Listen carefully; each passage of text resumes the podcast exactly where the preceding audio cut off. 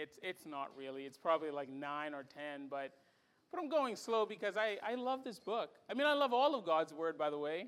Um, but uh, I don't want to give you the wrong opinion there. But, but I do love this book because there's something about this book that's really gotten a hold of my heart. The book is very practical. It's, it's kind of like, you know, getting not an instruction manual, but it's, it's like getting a book that just grabs you by the scruff and, and reminds you of who you are in Christ and your responsibilities. And um, it's been a joy and a privilege to, to come up here every um, Sunday and, and speak from it. Um, if you notice in chapter 3, we've, we've looked at what new life in Christ is about. New life in Christ is about setting our minds on things above. New life in Christ means taking off the sinfulness of this world. New life in Christ means putting on and clothing ourselves in the righteousness of Christ. We've, we've looked at that. And so now we're going to look at Colossians chapter 3, verse 18 uh, 4 through uh, 4 1. Actually, 17 uh, through to chapter 4 and verse 1. I should also tell you that for the next three sermons, uh, I'm going to probably speak a little bit more candid um, than, than I have in the past, just because of the subject matter. Uh, we're going to be talking about issues of marriage and family and work. And, and even though you might not be married inside your you little children, you know, when you hear, oh, they're going to talk about marriage, I could get some extra sleep in, um, don't, don't do that. You know, one day you are going to be married, as young as you are. God might call you to that. And even if God doesn't call you to marriage, you still need to know about things like marriage because hopefully one day you'll be able to work and hope one day um, God might bless you uh, with children.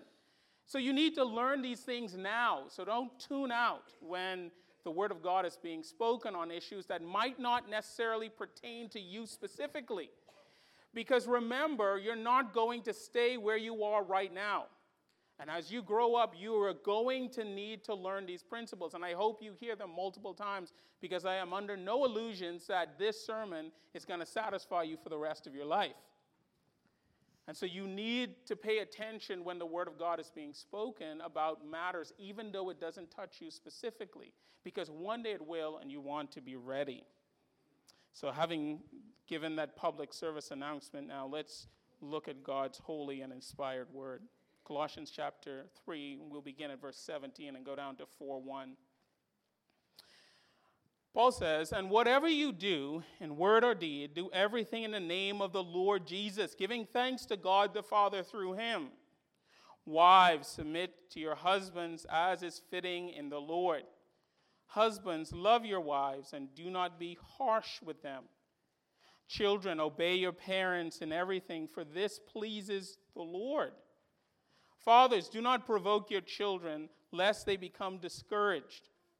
Bondservants, obey in everything those who are your earthly masters, not by way of eye service as people pleasers, but with sincerity of heart, fearing the Lord. Whatever you do, work heartily as for the Lord and not for men, knowing that from the Lord you will receive the inheritance as your reward. You are serving the Lord Christ. For the wrongdoer will be paid back for the wrong he has done. And there is no partiality. Masters, treat your bondservants justly and fairly, knowing that you also have a master in heaven. Well, all flesh is as grass, and the glory of man as the flower of grass. The grass withers and the flower fades, but the word of the Lord shall endure forever. And this is the word that will be taught unto you. Amen and amen. Well, let's go to our Lord in prayer. Our Father, Son, and Holy Spirit, this is a time in the service where um, we ask you to meet with us in a, in a different way, in a special way, to illuminate our hearts and our minds to the teaching of your word. Lord, help me not to be a distraction to your people.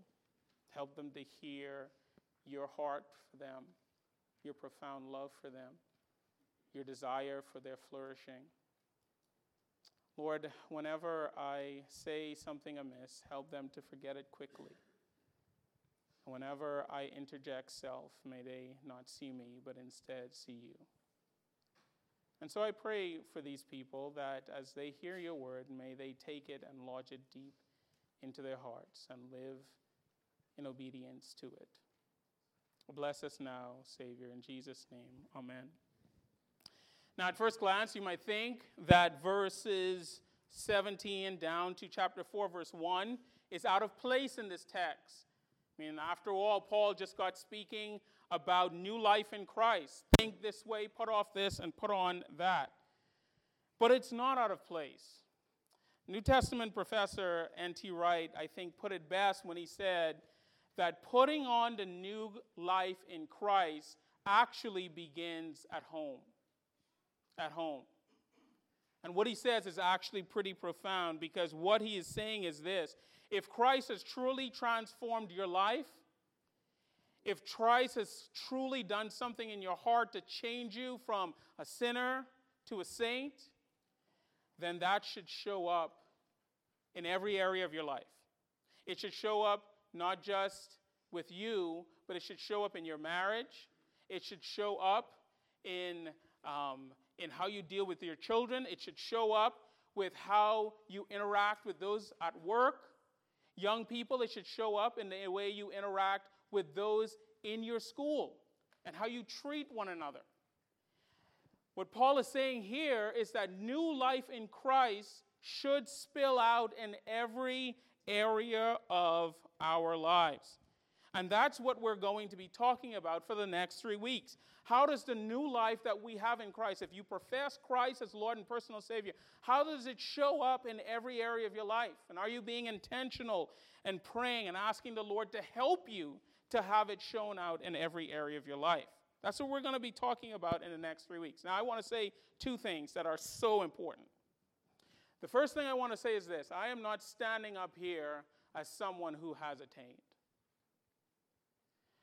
There have been times in my life, often actually, where I have failed to represent Christ well in my marriage. I've failed to represent Christ well um, as it relates to parenting my children.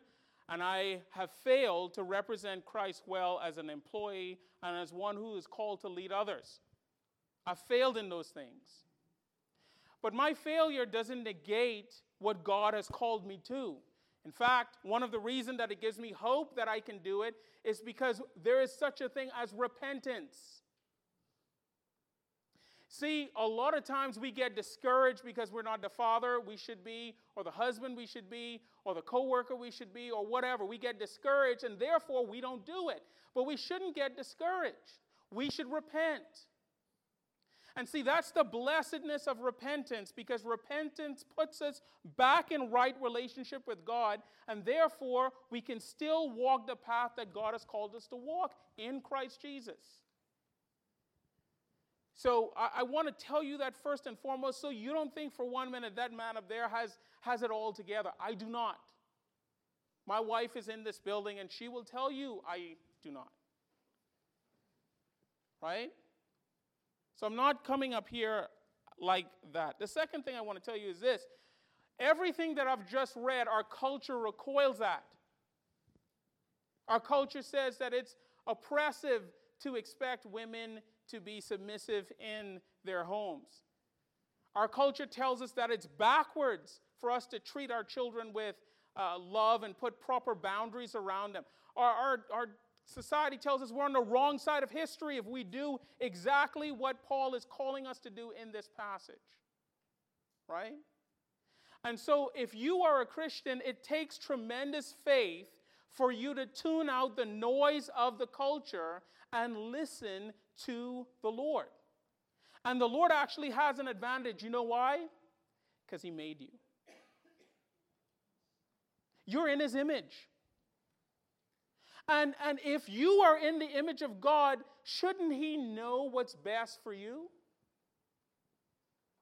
If, if God created you and He created the institution of marriage, and if He created all these institutions that we see in the world, who best to tell us how we should live in them? Some professor or Almighty God Himself through His Word? See, we need to think. God's word tells us exactly what we should do and how we should do it. And when we go against God's word, we go against his plan for our lives. And so I wanted to stress that from the very beginning. This text takes faith to implement. Now, I will say this the reason why our world bucks at this, and I've, I've seen this over and over again, is because of abuse. I can't tell you how many um, videos I've seen of people who have deconstructed their faith. And when you hear their stories, the stories are all the same. I saw my father abuse my mother. I've been abused personally. I've seen abuse. And so, because they've seen abuse, they think that these institutions should be abolished and cut down. Abuse is real. Abuse is real in marriage, abuse is real in the home. And statistically, in this building, if statistics bear out, there's someone in this building that's in an abusive marriage, there's some child that's being abused, and statistically, there's someone on their, on their job is being treated unfairly. Statistically. Now, I don't know if that's the case. I've, I've not personally heard it. I don't know if the elders have heard it. But it happens. And we need to acknowledge it. And when we find abuse, we need to deal with it. But I will tell you this abuse in no way negates what God has called us to do. Now, we ought not to be abusers, we ought not to allow abuse. But it doesn't negate the call of God in our lives to live out what we have seen here. Instead, all the more, if you are a Christian, you should pursue the institutions that God has laid out here for the glory of God. And we're going to touch on that in a little bit, right? So those are my two additional public service announcements, right? Now let's get to the meat of it. I want to deal with today, very briefly, the verse number 18 and 19. If you look at verse number 18 and 19, it deals with the institution of marriage. Wives, submit to your husbands as fitting in the Lord. Husband, love your wives and do not be harsh with them. Now, I want us to look at three things briefly. The first is this the explanation of what a transformed marriage looks like, the motivation for a transformed marriage, and the reciprocation within a transformed marriage. And I'm going to explain all those terms, but here they are. First of all, the explanation. Paul says that wives should submit to their husbands and husbands should love their wives. And the question in every generation is what do these words mean? Now, some of you know what these means. For the benefit of you that don't know what these means, here is what the Bible says in brief. When the Bible talks about submission, it talks about the wife supporting the husband as he leads the family. Now, in the context of Scripture, Paul tells us how this submission should look. Notice in verse number 18, he gives the qualifier as is fitting in the Lord. Now, what does he mean by as is fitting in the Lord? He means this first and foremost. This is by God's design. It is God's design that a woman submits to the leadership of her husband in the home. That's by God's design. That's not by my design. That's not by any human being design. If we believe that the Bible is true, the Bible says that's God's design. But it means something else very important. It means that her submission, as she should submit, as long as it's in, uh, it's being consistent with God's word. So, in other words, if a woman's husband tells her something that's not consistent with God's word, she's under no obligation to submit to him. That's the clear teaching of Scripture. And Scripture points us to these particular things. Now, I want to say this and I want to be very clear submission looks different in every household. It really does. I had a friend in um, seminary who was diseased. Um, he had a particular disease in which his arms didn't work and his legs didn't work. And one day he called me and he said, Dennis, I really need to talk. And so I said, Absolutely. So he and I went on a walk. And in our walk, I remember him looking up at me and saying, Dennis, I don't think I could lead my home. And I said, Well, what are you talking about? He said, I can't work because I can't use my arms and my legs. If somebody were to break into my house, I, I can't defend my wife. All of the classic ways we think of a man leading his home, he said that he couldn't do it. And so I looked at him and I said, Brother, even though physically you can't lead your home, that's still the call of God on your life. You can lead your home in different ways. You could lead your home by way of praying. You could lead your home by way of encouraging your wife.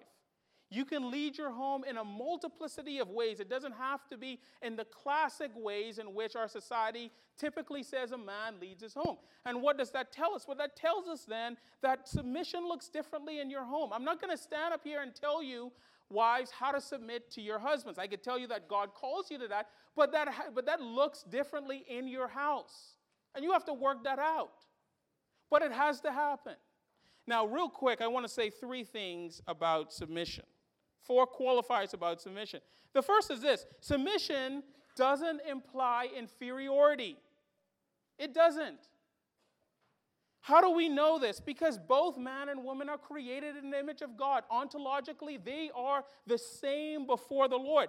When they become believers, they're both given the Holy Spirit. In fact, recently I heard someone say one of the strongest arguments to show equality in marriage is that we become one flesh. The one flesh union shows that women are not inferior to men, and they're equal. And so, if you're inside here today and you think submission means that a woman is inferior, that's nonsense. Because scripture nowhere teaches that. The second thing is this submission doesn't imply lack of ability to lead or weakness in leading. It doesn't. Read Proverbs 31. I mean, that woman is amazing. She's a leader, she cares for her family, she provides for her family, she's industrious. You know what I notice? Every man wants a Proverbs 31 woman until he gets one. He's like, whoa, whoa. I mean, she's, you know, she kind of pushes back a little bit and she asks questions like, I, I don't, ah. But that's what you want, man, young men who are not married. Listen to me. You want a Proverbs 31 woman. You want her because she's not easily controlled. And she has a brain. And she has thoughts and feelings. She can help the house keep moving. You don't want someone who's a shrinking violet or a wallflower. You want a strong and vibrant woman that's what Proverbs 31 says. You should long for that. So it doesn't mean that a woman is inferior or lacks ability. Thirdly, I want to say this submission is not an unfortunate byproduct of the fall. You, realize that submission was rooted in the fall. That's what it means to have a woman be a helpmeet. That was God's original design. And if anything, sin disrupted that. The Bible says that the woman's desire will be towards her husband, he will rule over her. Disruption in the marriage. And what is God doing here? God is trying to set it straight again. Because when something is broken, we often think it could never be restored the way it was. And God says, absolutely, and here's how. Submission, women, is a gift you give to your husband. That's why don't marry someone you can control. Marry someone who is strong and good. You don't want someone you could control, you want someone who you could respect. And if you're in a marriage now and you say, Well, I don't really respect my husband, then you need to pray and ask God to help you to do it. Because eventually you'll become to resent him. Now, again, I'm being plain spoken here. Because that's what the Bible says. Now, husbands, your turn.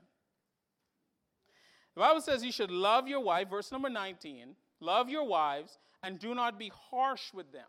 Now, what does it mean to love someone? Well, you know, love is principally an action. Now, here's what's interesting the word husband, the word husband, when it was originally used, was not used of someone who is married. The word husband was actually used of someone who cared and nurtured a thing. That's why we get the word husbandry. Husbandry is someone who cares and cultivates something. And so, what does a husband do? A husband cares and cultivates his wife. And the best way to describe that in a nutshell is a husband loves his wives, his, his wife. Now, how do you love your wife? Well, you love your wife in word and deed, both of them. And even you that are dating, you're not exempted from this. Your call as the man in the dating relationship is to cultivate the young lady that you're with. How? Through words and actions. That's how. You speak to her properly. You value her in your speech. And not only that, you value her in your actions. That's why abuse is so countercultural to what the Bible says about these issues. That's why it frustrates me when I go online and I hear the stories of these people who have deconstructed their faith, who had fathers who didn't love their wives. And because of that, they lose their faith as a result. The stakes are high. And we're messing around when we don't love and cherish and cultivate the woman that God has given us. That's our responsibility. That's the calling of Scripture. Now, look, in our culture, I, will speak to the culture I grew up in. The culture I grew up in, women were treated like maids and just someone to have sex with. And I look back at that and think to myself, that's awful. No, no, no. The job of a husband is to care and nurture our wives so that she grows and flourishes in the role that God has called her to. That's our responsibility. That's why God made you the head of your home. Not so you could order people around, not so you could thump your chest and say, Look at me, I'm in charge. That's wrongheaded. God has placed you in charge of your home so you could be the culturer, uh, the cultivator and nurturer in the home. That's your responsibility. That's what God has called you to. Now, again, we fail in this.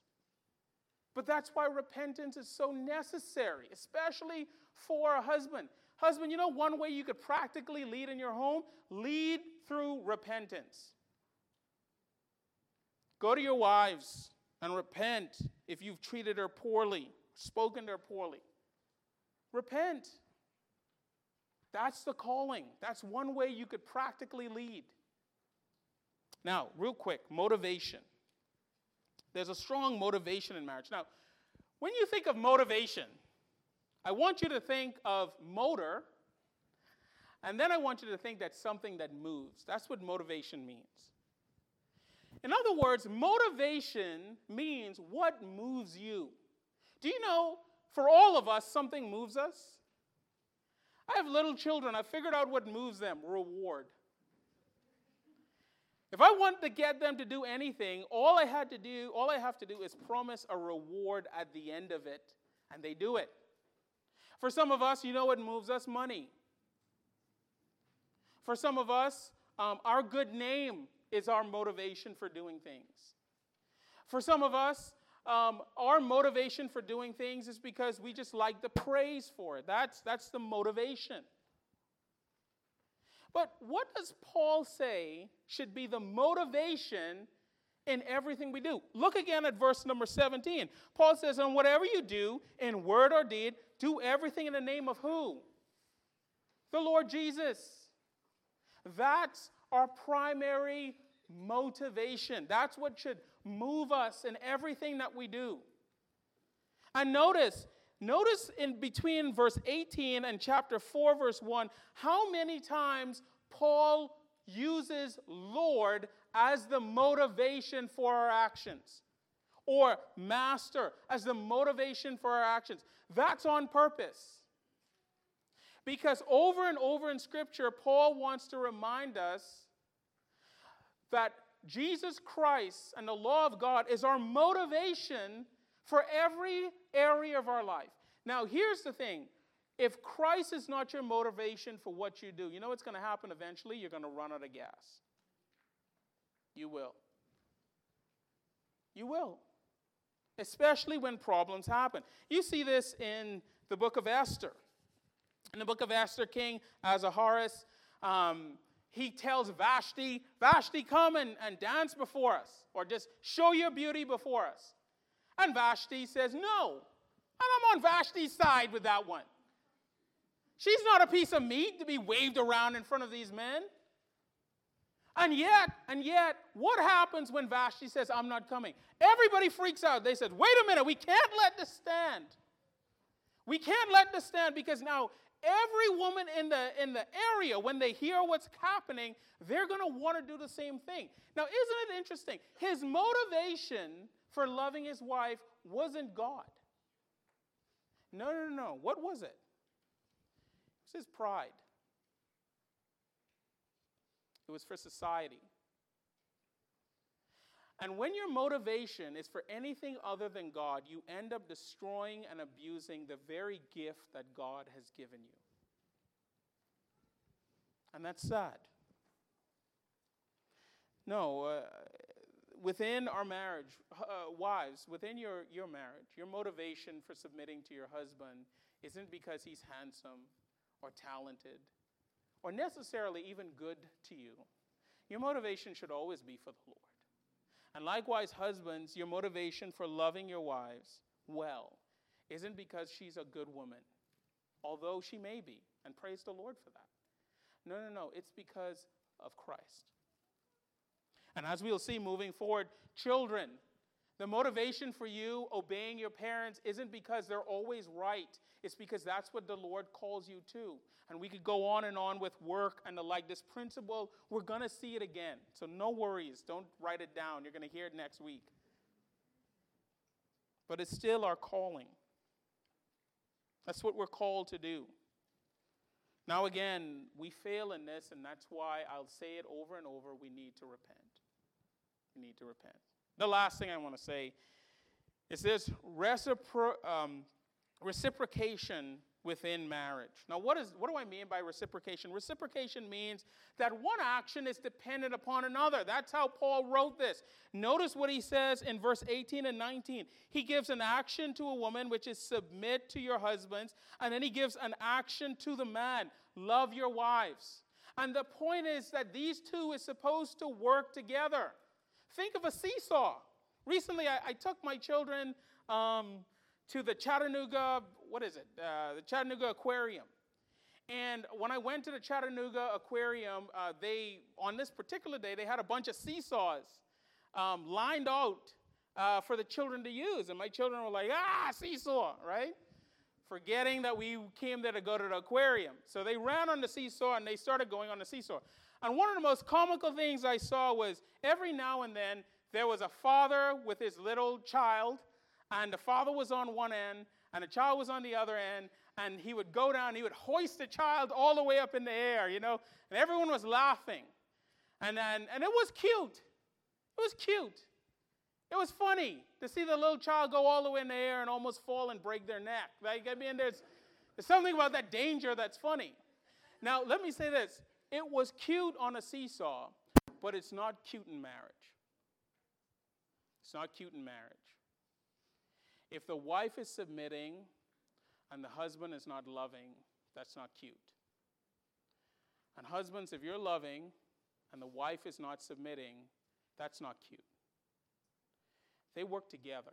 In fact, they worked best together. And so much problems happen in marriage when one person or both people are not participating in your marriage. Remember, God designed it so that there's a level of reciprocalness. And if, it, if that reciprocalness is out of whack for any reason, you are going to have problems in your marriage. I guarantee it. That's why God calls us to work in balance. In balance. And if it's out of balance, it would not work. Now, the big takeaway. What's the big takeaway? I have five. I'll be quick. I know I said that three times, but. All right, first thing re- remember that a marriage is a picture of the gospel. When people look at your marriage, they should see the gospel. That's why I kept talking about repentance. God, you look, God knows you will not be the perfect spouse. That's not the point of this text. The point of this text is to show you what your calling is. But the beauty of repenting to your wife and before God or your spouse before God is that even when you fail, you experience the grace of God in the midst of failure to continue what God has called you to do. That's what the gospel looks like in your marriage. It doesn't look like perfection. It can't look like perfection. But it could look like repentance and forgiveness, which is a picture of the gospel. That's why you became a, that's why you're a believer. You repented and God forgave. In fact, God worked in your heart through the process of election in order to make it happen. Second thing is husbands, love your wives. That's the plain teaching of Scripture. Love them, nurture them, cultivate them, care for them well, both in what you say and what you do. Wives, submit to your husband. Show your husband respect. Let him have a place of honor in your life. Young ladies, again, I, I want to say this. Those of you that are not married, please marry someone you can, uh, you can respect, not someone you can control. You don't want someone you could control, you want someone you could respect. Number four, children, look for ways to support your parents' marriage. I've said this before. Pray for them. Don't pit your parents against one another. And, and this one in particular, make yourself scarce every now and then so they could have some time together. Children tend to always be underfoot. Your parents need time together. Okay? So make yourself scarce every now and then. And if you're not married, support the marriages in your church, again, through prayer and encouragement and support. Let's pray. Father, who is sufficient for these things? We are not. But I'm so thankful your word helps us to, um, to speak about these things forthrightly, in a loving way, in a caring way. Lord, I pray for the marriages in this church. Oh, Lord. Um, I pray that you might bless it bless them. And Father, I pray for the one who has suffered from the pain of divorce. Lord, heal them, reestablish them in your truth. Thank you for the goodness of your word and what it means to us. In Jesus' name, amen.